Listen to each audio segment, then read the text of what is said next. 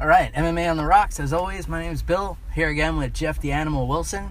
We're sandwiched in between Bellator 160 and UFC Fight Night on Fox 21. We got a lot going on with fighters kind of in limbo between organizations. Uh, but how you doing today, Jeff? I'm doing well. You know, it's been a rough week, but it's Saturday. I'm having a beer. I'm feeling good. How about you, Bill? Yeah, I mean, nothing can take away the the ills of a bad week like a nice cold beer, right? This is certainly true. All right, we'll get into what we're drinking in just a little bit, but let's start with what's on top of my mind anyway, which is the Bellator 160 card, which was fucking fantastic up until the co-main event where it just died off. And I wanted to like this card so bad.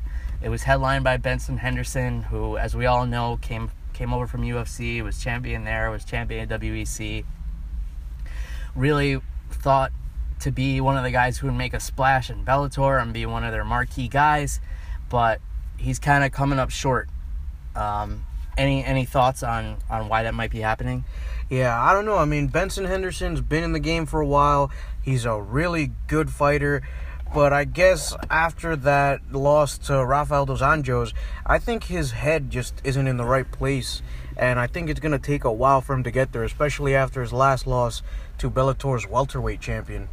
Yeah, I mean he's he's a guy who I feel like is super talented, but really kind of got by on his athleticism over the years, and it did well for him.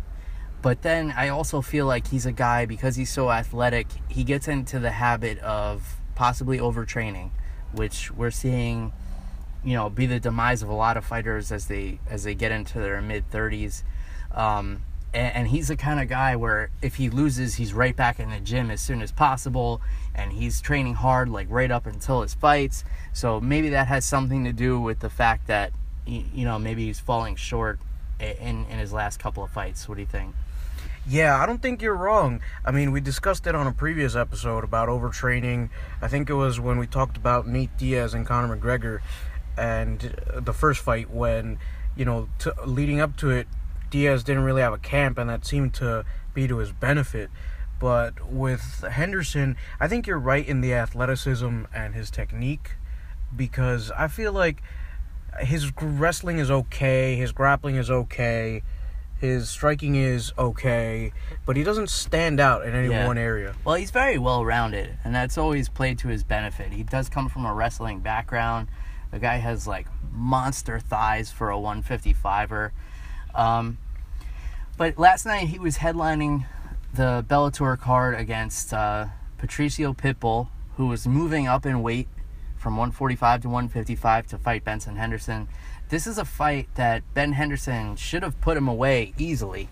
And I know Patricio had some personal motives as to why he was moving up because Michael Chandler, the 155 pound champion, knocked out his brother, and Patricio is looking to get revenge. So he thought if he got through Ben Henderson, that he would be able to get a shot at Michael Chandler, which you know, they had Michael Chandler awkwardly there at the weigh-in, standing in between them with a belt, which I, I don't understand. Like some of the gimmicks that Bellator does, they're very, they're very WWE esque in their promotion. Definitely. And I know, I know Dana White and the UFC obviously take a lot of pages out of Vince McMahon's books when it comes to promotion, and they should because the WWE has set up a, a perfect marketing model for for combat sports entertainment. Um, eh, even though they're more on the entertainment side, and there's a There's pi- there's a pigeon that is just. Holy shit. We're recording, so we're recording in a park Oh, we're good. outside and I have the car door open and a pigeon just landed on top of the door. So that was kind of exciting. Uh, he must have smelled some of this delicious uh, Sierra Nevada beer that we're drinking, but I- I'll get to that in a second. These pigeons have balls on them, dude. They're thirsty pigeons, and I don't blame them because it's hot out here, and and nothing cures that like a nice cold beer. But like I was saying, uh, Patricio Pitbull moving up in weight. This is a fight that Benson Henderson should have h- handled easily, and it was slow, very slow. Nothing happened in the first round, pretty much. They Oh, hardly yeah. they hardly touched each other, um, and, and the fight ended unfortunately where there was there was a grappling exchange. They got back up to their feet, and I know you don't remember what happened because Yeah, I ended up falling asleep during that fight. So Yeah, and I don't blame you. I, I, I actually said on Twitter yesterday that the best fighters in Bellator are the fans who fought to keep themselves from falling asleep during that main event. It was awful. It was really an awful fight. It was it, it was not entertaining, and I wanted to like it so bad. I, I was not excited about it. I kind of forced myself to stay up and watch it. It was a Friday night. I was kind of tired, but I was like, no, I'm going to like this fight. and I was disappointed, but they, they were in a grappling exchange. They got up, and it turns out that Patricio actually broke his fibula. Oh wow. So that's the shin bone, Yeah, I yeah. believe.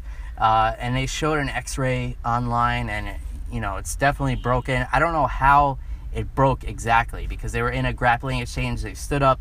Patricio turned his back, and like I always say, once a fighter turns his back, that's when the fight should be stopped. No questions asked. Uh, good refereeing there. Yeah. So they stopped the fight right away, and uh, Patricio said, you know, my leg is broken. I can't continue. Which, you know, you got to admire. We, we all know Patricio Pitbull is a tough fighter, uh, and I don't blame him for for taking himself out of that fight with a broken leg. Yeah, and uh, credit to Benson Henderson for being a good sport. You know, he didn't throw any punches once um, Pitbull turned his back to him. But I agree, good call on the ref, who I believe was Big John McCarthy. I think, yeah, I believe so. Yeah, so good call on his part to stop the fight. But, you know, aside from that fight being boring, and the co main event was also super boring. I don't know who was in it. Uh, I'll tell you in one second. Yeah, Um, let's pull that up. Yeah, but leading up to that, the first three fights were really, really good.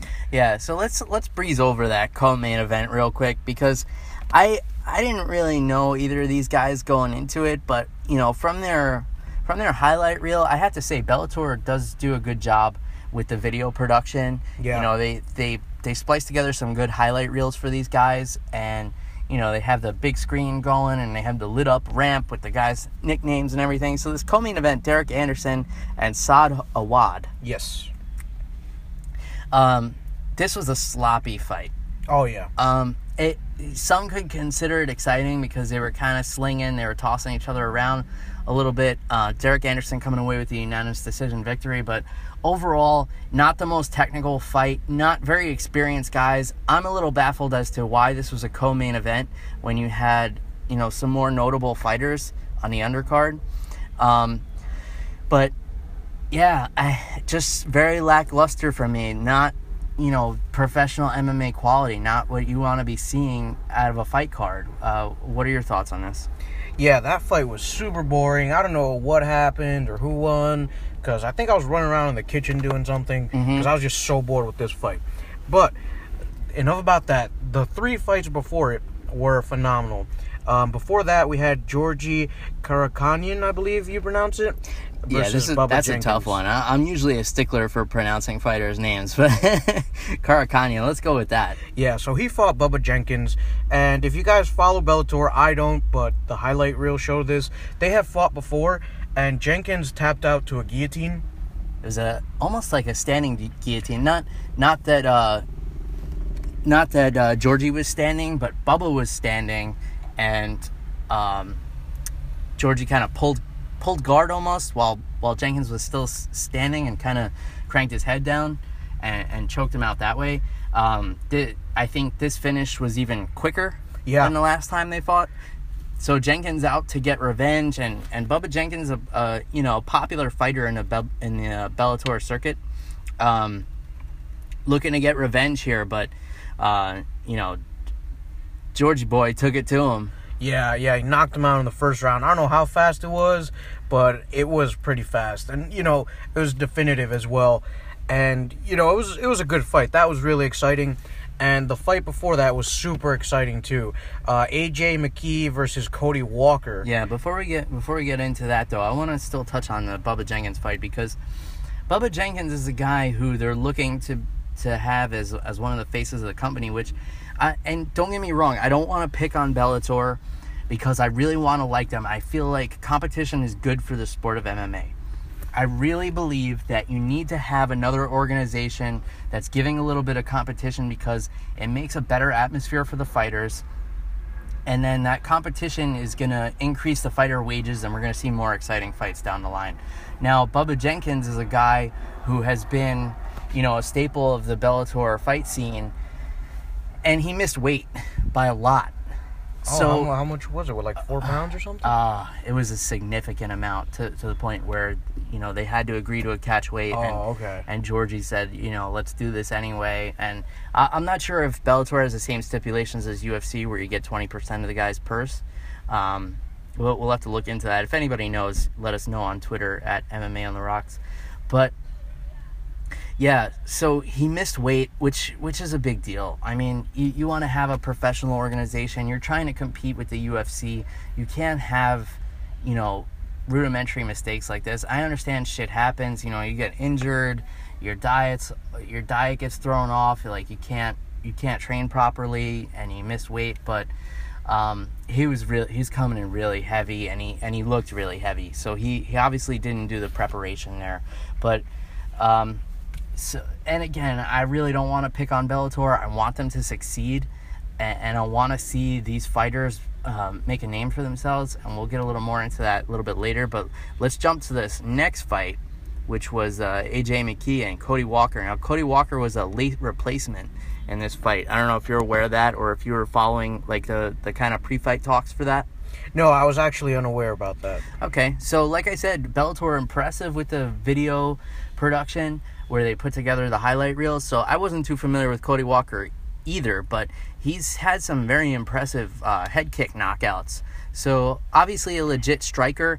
AJ McKee, also a very legit striker, decided to take this fight to the ground. Was working in ground and pound. He tried a couple of submissions, didn't work, and he's a smart fighter. He has great hip movement on the ground.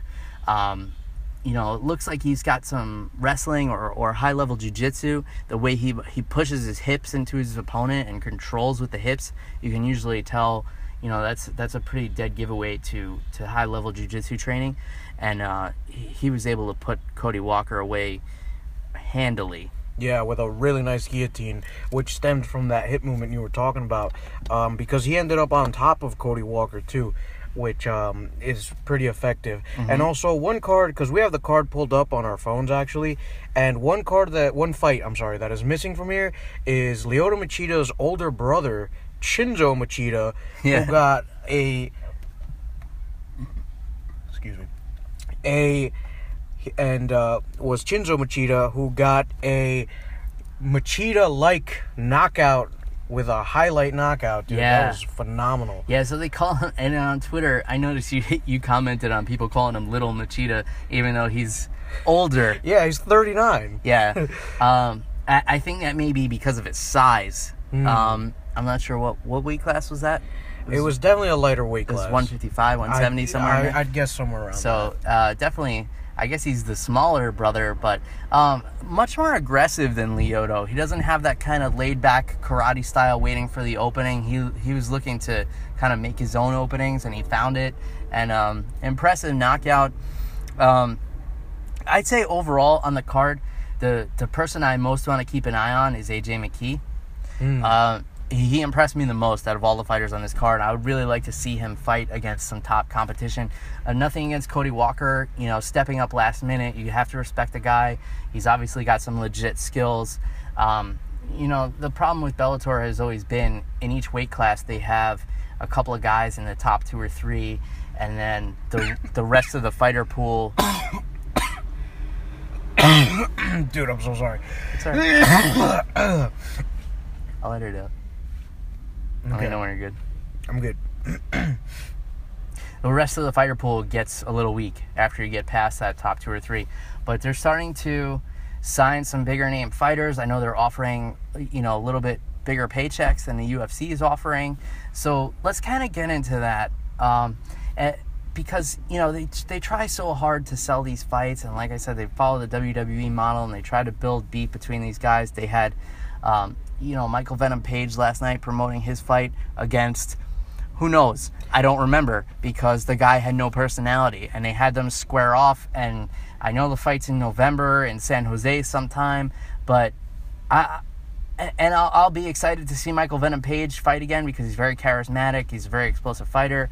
Obviously, he crushed Cyborg's face in his last fight, Yeah. which was w- one of the most brutal knockouts, if not the most brutal knockout I've ever seen. I mean, he crushed his skull. but you know he's his charisma is like a 12 on a scale of 10 and then you know you have the guy talking to a wet mop Yeah. and y- you know how do you sell a fight that way This is true. But I, you know, Michael Venom Page, personally, I feel like he kind of took that promotion on his back because I don't know if you saw, but um, when he was promoting the fight, he gave his opponent a helmet, mm-hmm. like a hockey helmet. Um, Yeah. So you know, you got you gotta like the guy. yeah yeah. I mean it's cute. He's got the props and everything. He's like he's like a carrot top in there with the with the prop comedy and he put some thought into it. But you know he can only carry the promotion so far. And, and eventually they're gonna have to put him in there for the title. And then who do you have him fight against? The the answer could be rory macdonald which is the next thing i want to get into. Bellator um, eh, which has been very popular in the MMA community, just signed Rory MacDonald to a big deal. And there was a lot of talk about him being a free agent after his fight, his last fight with Stephen Wonderboy Thompson. And Rory MacDonald, smart on his part, smart business move, held off on signing an extension because what the UFC typically does is before your last fight on the contract, they'll get you to sign an extension. And guys will typically do it because if they lose their next fight, they're not as marketable. Not that they don't have confidence in their skills, but if they lose that fight, they're not going to be as marketable. And that. Wait a second. Fucking a.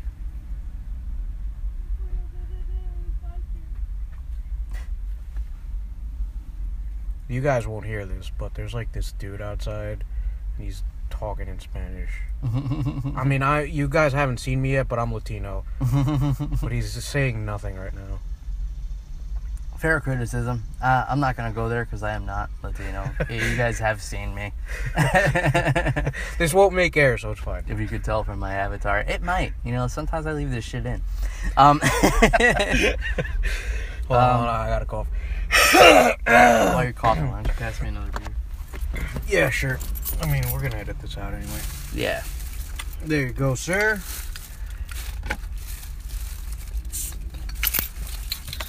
Dude, I am in all serious. Oh, thank you. Can I keep one of these caps? Yeah, give them all. Okay. I'll like turn them into a mm-hmm. fucking language arts project. So, like I was saying, we had a, a quick disruption that you're not going to hear because I edited it out, but we are recording in public here. Um, so uh, I'm trying out a different couple of different scenarios. So we're actually sipping some beers in the park here. But like I was saying, guys will sign the extension with the UFC because if they lose that next fight, it's not a lack of confidence, but you know they could lose a close decision, something like that. They're not going to be as marketable, so they're afraid that you know, they're not going to be able to get that price tag that they're looking for. Roy McDonald held out, which has been a trend with fighters lately. They hold out, they don't sign the extension, and then they play they play the free agent market a little bit, which in the past has been you either get the contract with the UFC or you don't eat. Yeah, and going back to that, you know, Bellator must be offering him a good chunk of money for him to even sign with them. And you know, Rory MacDonald, awesome guy, awesome fighter, but we discussed in his la- in the last episode that you know his nose hasn't been able to hold up too well. But like you said, I'm glad that Bellator is offering him so much more money because then you know the UFC is kind of becoming a monopoly where they've bought out Pride and Strikeforce. You know that's stuff that I enjoy. WEC. WEC. That's stuff I enjoyed watching besides the UFC, and you know now they're they bought up all these companies. They're letting a lot of those guys go. You know, in place of their guys. So it's it's hard, man, to to find good MMA. So I'm glad Bellator is you know making some competition for them. Yeah, I, I totally agree. Um, unfortunately, I don't think they're succeeding. And like I said, I hate to keep criticizing Bellator because I do want to see them succeed. I do want to see some competition against the UFC. I don't feel like signing Rory MacDonald the way they did will do that. And I'll tell you a couple of reasons why. He lost his last two fights. Yes. Granted, they were wars. Rory MacDonald is a warrior. I, I think there are a couple of other guys ranked above him. I think a lot of people still rank him like number three or four in the welterweight division. I, I happen to disagree with that. And I know I might catch some flack for this, but uh, I really have to get this point across. Rory MacDonald is a fighter's fighter, Yeah. and he's a hardcore fight fans fighter. He is not the marquee fighter that's going to sell pay per views.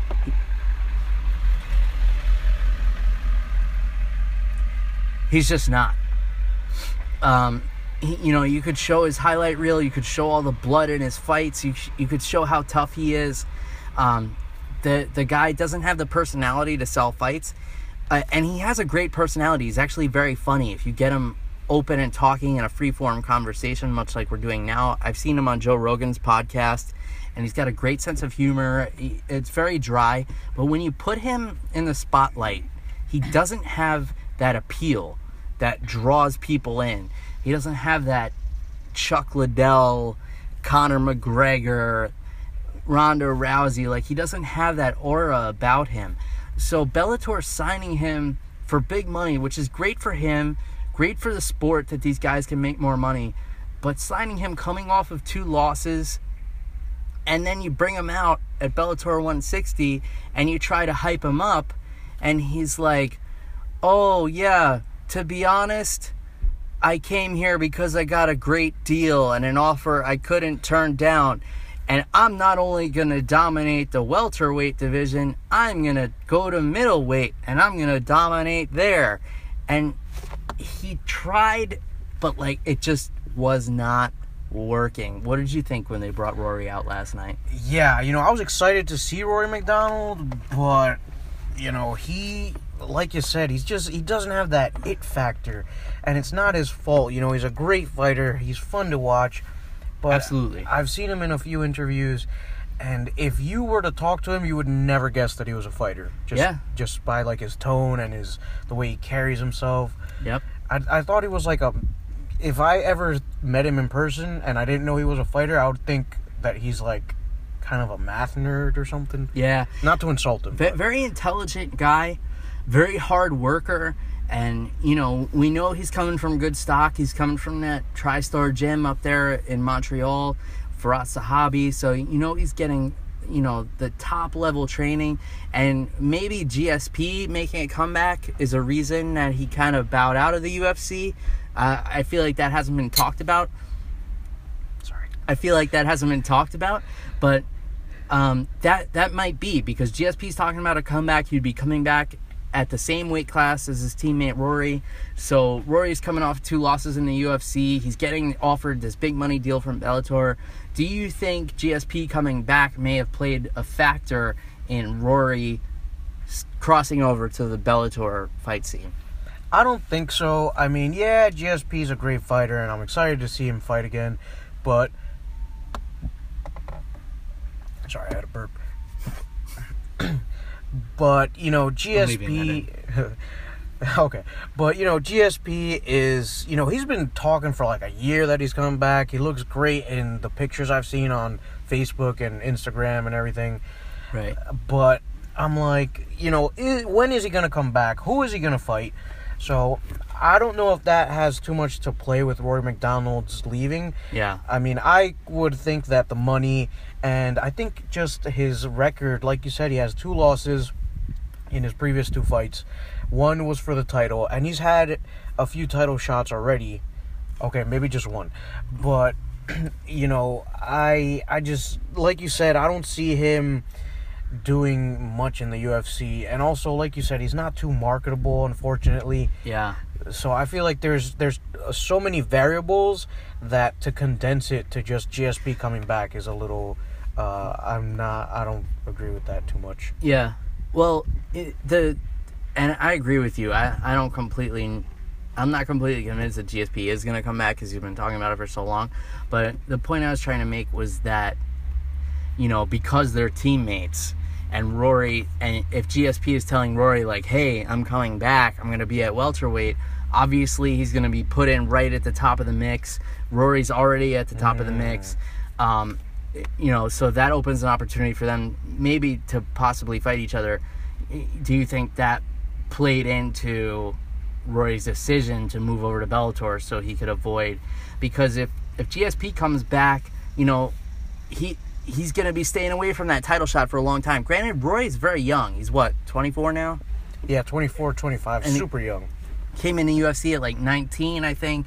Super stud, super well-rounded, true mixed martial artist. He's he's part of this new breed of fighter who comes in that's not a jiu-jitsu guy, he's not a striker, he's not a wrestler, which we've seen in the past. He's he's actually like brought up as a mixed martial artist and I would I would classify him as one of the first who came up that way.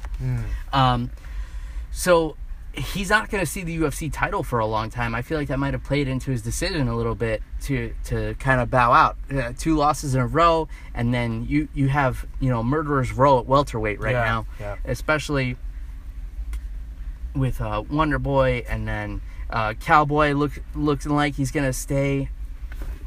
Yeah, and then you've got, you know, Carlos Condit, Demian Maia, which we will speak about later.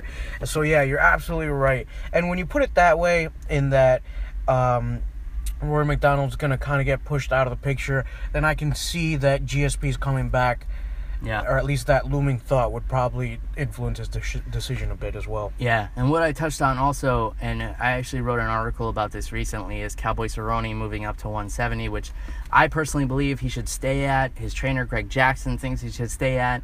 Um, but you know he does have a win over the current lightweight champion Eddie Alvarez, and it was a fairly dominant win. So I could see him wanting to go back down to challenge for that title, and that does give him a little bit of leverage there. Personally, I'd like to see him stay at 170, and Cowboy and this wasn't talked about enough, I feel like. Cowboy, after his last fight, also held out on signing an extension, and he was in talks with Bellator. Now, Cowboy Cerrone is a guy who I feel like, don't get me wrong, I want to see Cowboy stay in the UFC and I want to see him stay at 170, but if he goes over to Bellator, I'm tuning in every single time this guy fights. And I feel like that's the kind of fighter Bellator needs to be signing to accomplish what they're setting out to do. You, you got to get a guy who's marketable, who's out there, who's on social media, who's drawing in the you know, the casual fan, who's not just a fighter's fighter, who's not just a mainstream fans fighter, who's you know eh, he he pulls in all audiences. Um, but he did end up signing an eight fight contract with the UFC. What are your thoughts on that? Yeah, I definitely agree. And I was even thinking earlier when you were talking about what the what Bellator is trying to do here, that you know you definitely hit the nail on the head. They need someone who's marketable, who's a little out there. And Cowboy Cerrone, he's so cool, man. He's got a few screws loose. I love that about him. you know, he's he's a he's a fighter's fighter. You know, he will fight anybody any day. If Yep. the UFC gave him a contract to fight in the parking lot we're in right now, he would do it. Yeah, absolutely. And I think that's part of his appeal. And you know, he he just has that personality. He's very real. He's very honest. He's very open. Um, he's very brash, which you know uh, it is attracting to people. And we're actually we're actually watching somebody in front of us right now, and I'm totally gonna leave this in. Who's trying to wash his car? It looks like a Toyota Highlander. He's trying to wash his car with with bottled water. Yeah, and I'm like pointing at it, and I'm like, dude, what are you? You're wasting perfectly good water. You could drink that water. And, I mean, a, a case of water, a case of bottled water probably costs the same amount as a car wash. I mean, it might be cheaper actually. So. But unless he's got some soap in that car as well, he's he's looking at a loss. I'm calling that a loss. yeah, but this kind of ties into what we're talking about. You know, there's good and bad decisions that you make with money, and you know, washing your car with bottled water probably a, a bad decision financially. Uh, Cowboy Cerrone signing with the UFC. A good decision financially because he has a good rapport with them. They promote him, they take care of him. Um, and there, there's not really a lot of fights for him in Bellator, unfortunately. As much as I would like to see that, there there just isn't. Um, but since we've kind of digressed back to the UFC, let's talk about the Fight Night 21, Fight Night on Fox 21 card coming up tonight, which. I, I know you weren't too aware is a pretty stacked card for a free fight night. Yeah, I was a little surprised at the fights on here, and I don't want to get too much into the um, prelim card, but the main card is pretty stacked. Even when you were telling me about it, I was like, dude, that's on there. And, Yeah. And um, one of the first fights on the main card is Sam Alvey versus Kevin Casey. And Kevin Casey was actually on a season of The Ultimate Fighter. I Yep. believe he was on the season where Ronda and Miesha Tate coached. Yeah. And if I'm not mistaken, he either got injured and had to leave the competition, or someone else got injured and he they picked him to replace that injury. But Kevin Casey, you know, he's a he's a serious fighter. You know, he's good. He's pretty well rounded. He's more of a wrestler, but I feel like Yeah. he's had enough time to work on his striking and get that up. Yeah, striking's a little stiff. Um, Sam Alvey coming off a loss fairly recently. I want to say he fought uh, uh, about a month ago and, and lost a fight there. Um, uh, this this fight doesn't do much for me, to be honest. Uh, these are guys who, you know, I kind of follow their careers casually. I can't point out a big win or a big loss for either of them. I, I can't really pick a winner in this one. It's it's like a flip a coin scenario for me. Um, do you, do you have any kind of thoughts in, in terms of that?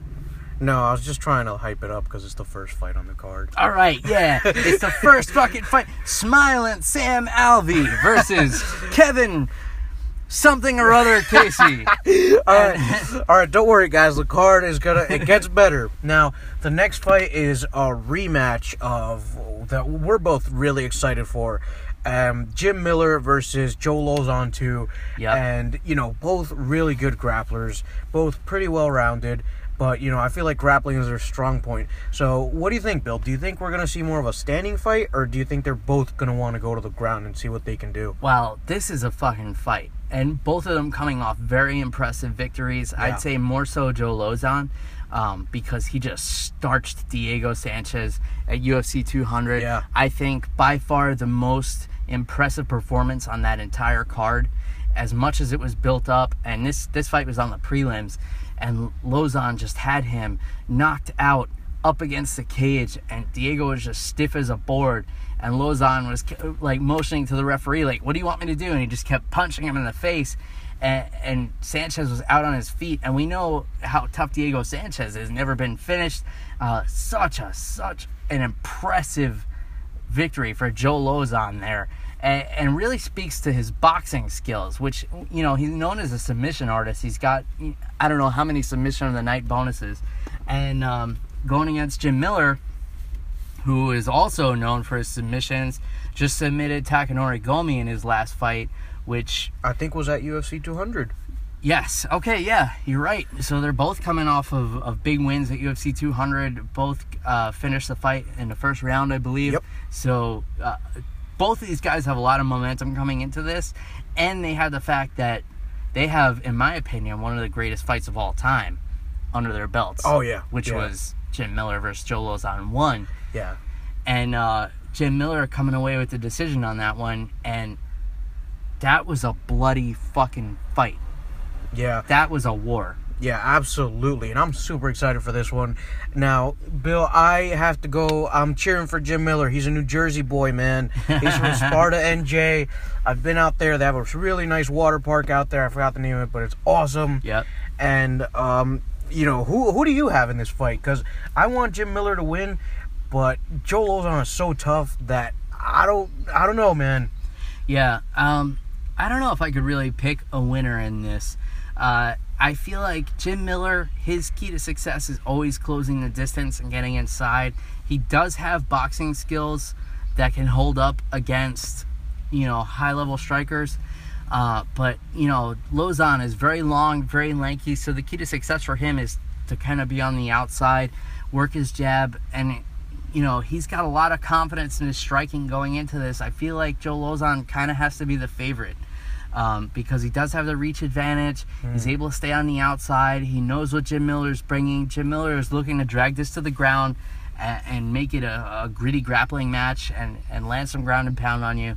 So I, I feel like if Lauzon can keep it standing, uh, although he does have some of the best jiu-jitsu in the division as well, if he could keep it standing, I, I see this uh, going to Lauzon e- either by TKO or or decision if he's able to keep it on the feet. But you know you can never count Jim Miller out. He's definitely a tough, gritty guy. If he could get this to the ground and work work his ground game, uh, I could see him coming away with this too.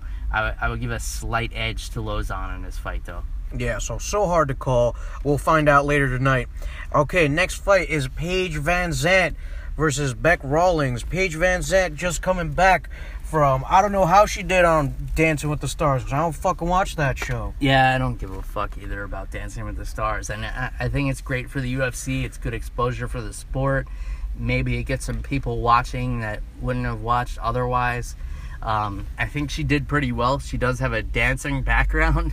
That would explain her footwork. Yeah, which you know, dancing does transition very well to MMA. I've heard Eddie Bravo talk about this very frequently, where he has break dancers come into his gym, and, and they advance pretty quickly throughout the ranks because of the the motions and the muscle memory involved in breakdancing. It translates very well to jujitsu, uh, and as we know, jujitsu translates very well to MMA. So this could explain why Paige Van Dant Paige VanZant has seen some success. Um, she does not have an easy task in front of her. I know a lot of people are thinking that Paige is going to come in and this is going to be her comeback from Dancing with the Stars and she's got this in the bag. Listen, she's very well rounded. She comes from a great camp out there with Team Alpha Male. Uh, Urijah Faber has a lot of confidence in her, which which says a lot. True veteran of the game. He knows how to spot talent at this point, and, and he believes in her very much. And you know, even the hardcore fans are, are picking Paige VanZant here. Bec Rawlings, no walk in the park for anybody. Definitely. I, I don't care. I don't care what you say. This this is one tough chick. Yeah, I definitely agree with that. Rowdy Bec Rawlings, which I, Bill, I don't like Bec Rawlings because she took Ronda Rousey's nickname. It's a, it's a stupid reason for me not to like her, but I can't take away from her toughness, man. She's a tough fighter. Yeah. She never gives up. And she was also on The Ultimate Fighter, Ronda versus Miesha Tate. Mm-hmm. But um, Paige VanZant, you got to remember, she's coming off a loss to Rose Namajunas before she went on Dancing with the Stars. And I don't know, dude. I personally feel that Paige VanZant is a little overhyped. Uh-huh. Um, so I don't, I can't really call this one, but I think, you know, I think she can beat Bec Rawlings, but beating her in the cage and in the octagon is a whole different story once she's gonna be standing in front of her. Yeah, absolutely agree with you, Jeff. Um, you know, she's definitely the favorite. She's very well rounded, and she took a beating from Rose Namajunas in that last fight, and Yeah. it really showed Paige VanZant's toughness. I mean, she got out of some sick submissions, and it looked like she was about to get her arm broken a couple of times, and she got bloodied up. And people watching that fight who don't know a lot about MMA were probably thinking, "Oh no, why is this pretty girl getting her face bashed in like this?" But people like you and I are thinking, "Holy shit, this girl is really tough," um, and, and she is. She's very tough. She's very well rounded, and I, I still think she has to be the favorite going into this fight. But Bec Rawlings, you can't really count her out because and and here's what I'll say is going to be the X factor here that I feel like is not being talked about a lot. Bec Rawlings has a lot more life experience, Mm. and I don't just mean that she's older. She's got a couple of kids, and she started her MMA career right after she had her firstborn, and she just started doing it to stay in shape, and then she also had was training while she was pregnant with her second child Get out.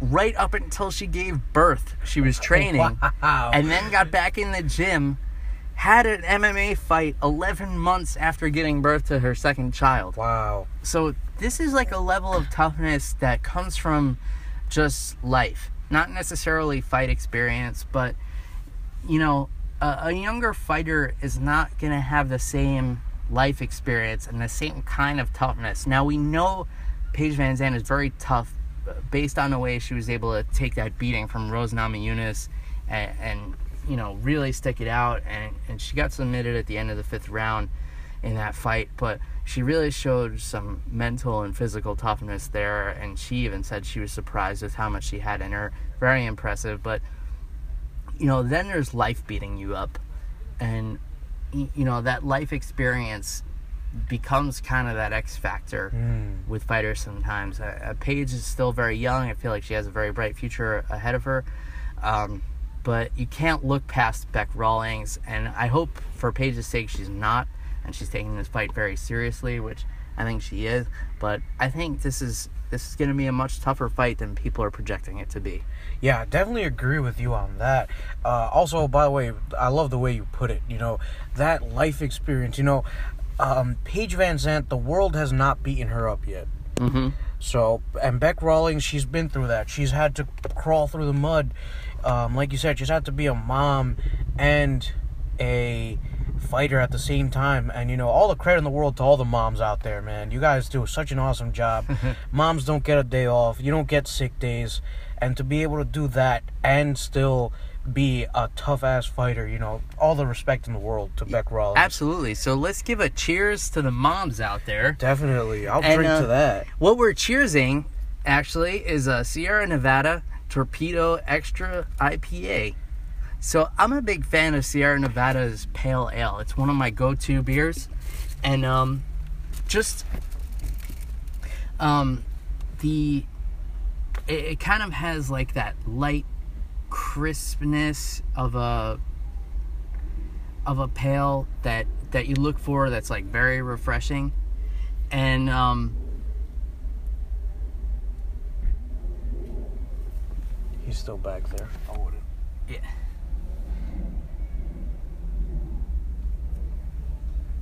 So it has that light crispness and a pale ale that you look for. Um this is my first time trying the torpedo ipa what are your thoughts on it jeff You know, I it's really hoppy, um, but I like that. yeah You know, uh, there are certain beers that I I guess I'd say I prefer, but for my first time trying this, I'm enjoying it, and you know, it's really refreshing on a hot day like today. It's Yeah. been, it's been a hot weekend. Yeah, and you know we've been talking time after time about this trend with the IPAs. They're getting lighter. It's got a very, very strong hop flavor, very piney. I would describe it as. So it's got that kind of like woodsy taste. Like this is a this is a beer you want to take with you when you go camping. I feel like this this would be a great beer to have sitting around the campfire, um, or or sitting in a in a park in the middle of New Jersey, which is is what we're doing right now. Um, but yeah, Sierra Nevada, one of my favorites. Their their pale ale, um, it's one of my go tos actually. And uh, I actually found out last time I went to Las Vegas that people from Nevada prefer it to be pronounced Nevada.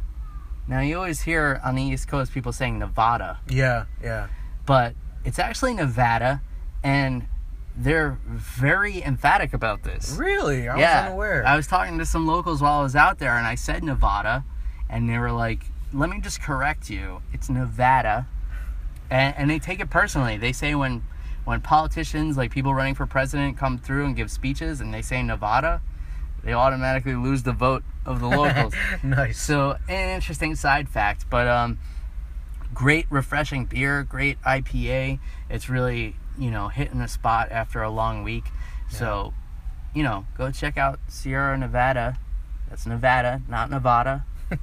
Yeah, I like that. It's, I like that it's called Torpedo. Makes Yeah. me think of Ian Thorpe, who, if you don't know who he is, he was an Olympic swimmer, and they used to call him the Torpedo. I like to play on words there. Right? But yeah, go pick up uh, Sierra Nevada um, Torpedo IPA if you're if you're looking to uh, you know find a nice refreshing beverage for the fights tonight. So let's move on to the co-main event, which is My man, Anthony Pettis versus Charles Oliveira, who, if you know Charles Oliveira, he's a really good fighter. He's an awesome jiu-jitsu guy. He's a legit black belt, and we've talked about people being non-legit black belts. Yeah. This guy's legit, and he's had some tough fights. I, I know he lost to Frankie Edgar, um, but he's a really tough fighter. And Anthony Pettis, I mean, if you guys don't know who Anthony Pettis is, this is probably your first time listening to this podcast.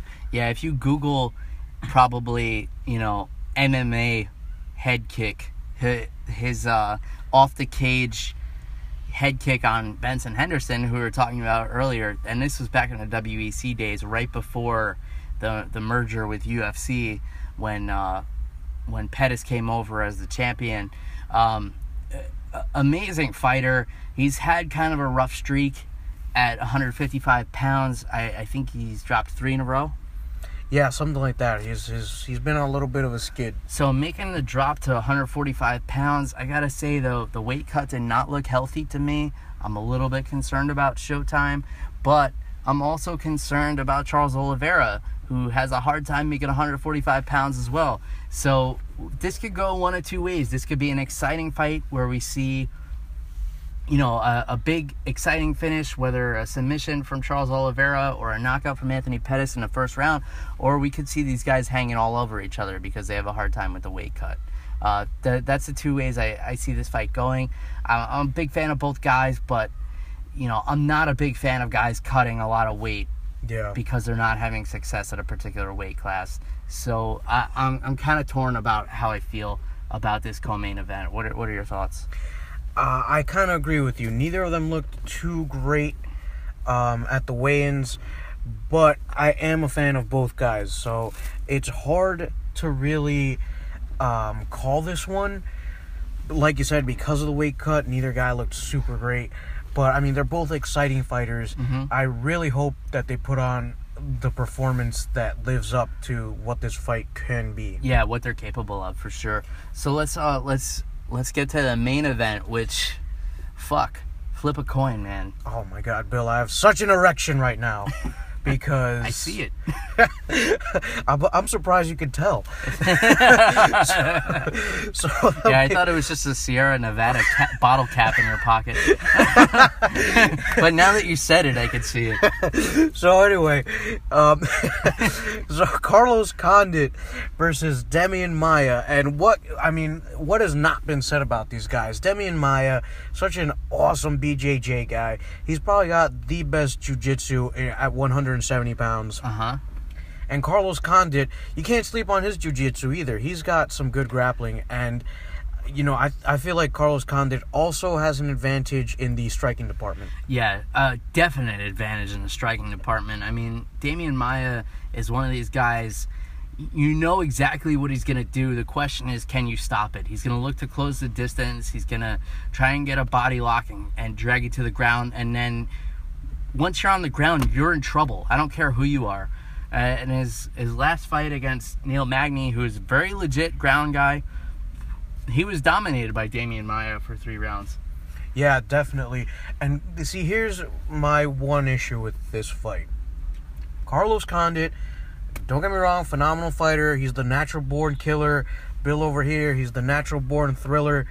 Um, That nickname's still uh, up for debate. yeah, I've, I've got a couple. Well, I'll, I'll run down the list a little bit later. but, um, so, I mean, Carlos Condit, you know, the natural born killer. He's an awesome fighter, but he doesn't always show up. Yeah, I mean, yes and no. I mean, Carlos Condit, natural born killer, is a great nickname for him. The guy's got a 93% finish rate. So he, when he wins fights, he fucking wins them. He rarely goes to the decision. I feel like in this fight, and I, I don't like to make a lot of predictions on here, um, not just because I want I don't want to look bad, but I like to give you know the points for for how each guy can be successful. So for Carlos Condit, I feel like if he can keep the distance and work his striking and and maybe land a big knee when Demian Maia comes in for that body lock, that's going to be his key to success and either knock him out early or drag him into deep waters. Um, because Demian Maia does come down from 185. Uh, he's he's had a lot of success at 170, but he, he's pretty big, so he's cutting a lot of weight. Drag him into deep waters there, and uh, you know you'll have a little bit more success with him on the ground. So those are the two ways I see Condit winning: either a big knockout, or or dragging it into deep water, getting a TKO, or getting a decision there. Obviously, the key to success for Maia is to get it to the ground as quickly as possible, keep it there, wear Condit down, and eventually submit him. Um, I see it ver- going very similar to Demian Maia's fight with Matt Brown, who Matt Brown had a very similar advantage to Carlos Condit with the long reach and the Muay Thai. And uh, you know, once it went to the ground, he, he wasn't able to to stop Demian Maia's jiu-jitsu. So I, I see it either being a KO or TKO by Condit or you know, rear naked choke by Demian Maia, who, as you said, very legit jiu-jitsu, possibly the best in MMA. Uh, from what I hear, I haven't seen video of this, but rumor has it he actually submitted Gabriel Gonzaga Wow. in an open weight jiu-jitsu contest, which, you know, that guy's a fucking monster yeah. heavyweight UFC fighter, and, and Demian Maia submitted him. Um, so very legit. We know he used to train Anderson Silva, which is why they had that very boring title fight where Demian Maia kept trying to take it to the ground, and Silva knew not to go there because Right. he knew what Demian Maia did to him in the gym. So those are the two possible scenarios I see there. Either way, I say flip a coin. This could go either way. I think this fight could have title implications down the line. It looks like the champion Tyron Woodley is going to be forced to fight Stephen Wonderboy Thompson. Um, but Thompson said that if Woodley doesn't want to sign on the dotted line, then he'll gladly take the winner of this fight, and I will gladly watch that fight. Agreed. Um, so, what are your thoughts on on this fight, and what's the future of the welterweight division after this fight? Well, this fight, for one, uh, I think you hit it right. At the, I think you hit the nail on the head. Um, you know, if it's Condit, it's probably going to be a finish, and if it's Maia, it'll probably be some sort of amazing submission. Yeah. Um, you know, both of those guys had advantages there, and in terms of Tyron Woodley, I'm excited to see him fight whoever they put in front of him. I, like I said, I'm a fan of Tyron Woodley. I feel that he deservedly got his title shot. He deservedly won. But is it going to be a great fight with Wonder Boy? Probably not. I mean, yeah, I'm excited to watch it, but I don't know if it's to be like a barn burner. I would have preferred to see him fight Nick Diaz. Yeah, I mean, Wonder Boy's fights, uh, don't get me wrong, he's a great fighter. I don't think he's ever involved in barn burners. He keeps his distance, he lands those shots from the outside, he's very precise with his striking. It's very impressive. Um, you know, he's not like a killer, though. I mean, he's got some great finishes, but you don't think of him as that aggressive. I mean, he's very much a counter striker. Uh, he uses that karate background, and um, yeah, I mean, great fighter, but it doesn't it doesn't really excite me Right, when, right. when he fights, and and I want I want to be excited for it because I know he's the legit number one contender, um, but he, you know he's not a draw, and I think Tyron knows that. But at the same time, Tyron can't hold out for guys like GSP and Nick Diaz. He's got to, you know, if he's looking to make money, he's got to fight again soon. He can't take another, you know, 17 month layoff right. and then fight whoever comes along. Uh, he's got to defend that belt quick. You know, I think he feels like he has uh, a limited timeline left. Um, it seems to be consensus as well. But uh, either way, very exciting division right now. Yeah, I mean, you got Tyron Woodley as the champ, Wonder Boy number one. Uh, he's had a couple of nice uh, finishes in his highlight reel as well. And you've also got, you know, tonight's fight, Condit versus Demian Maia. That's an awesome fight that I'm looking forward to. And then you've got, you know, you've got your dark horses too. Kelvin Gastelum, for example. I like him. He's got a few really good wins at the welterweight division, Yeah. but he's got a hard time making weight too. So we'll see where he ends up. Yeah. Um, Gastelum looking great in his last performance. Um, what I would like to see for him, this is the fight I've really been pushing for, is uh, Cowboy Cerrone against Kelvin Gastelum. I think that's a great matchup. I think that's an exciting fight. I think that boosts both of them up towards a title shot uh, fairly quickly, uh, regardless of who wins. Yeah, And I see that going a couple of different ways. I don't want to get too deep into it because, you know, it's potentially not going to happen. But, you know, that that's a possibility. And all this excitement in the welterweight division means bad news for one person, and that's Scott Coker, who just signed Rory MacDonald, taking him away off of two losses from the UFC. And you still have a stacked welterweight division in the UFC. You do not have a stacked welterweight division in Bellator. And we're going to kind of tie this full circle, especially because Rory MacDonald is not eligible to fight, I believe, until the spring or the summer of 2017 because of his injuries to his nose. So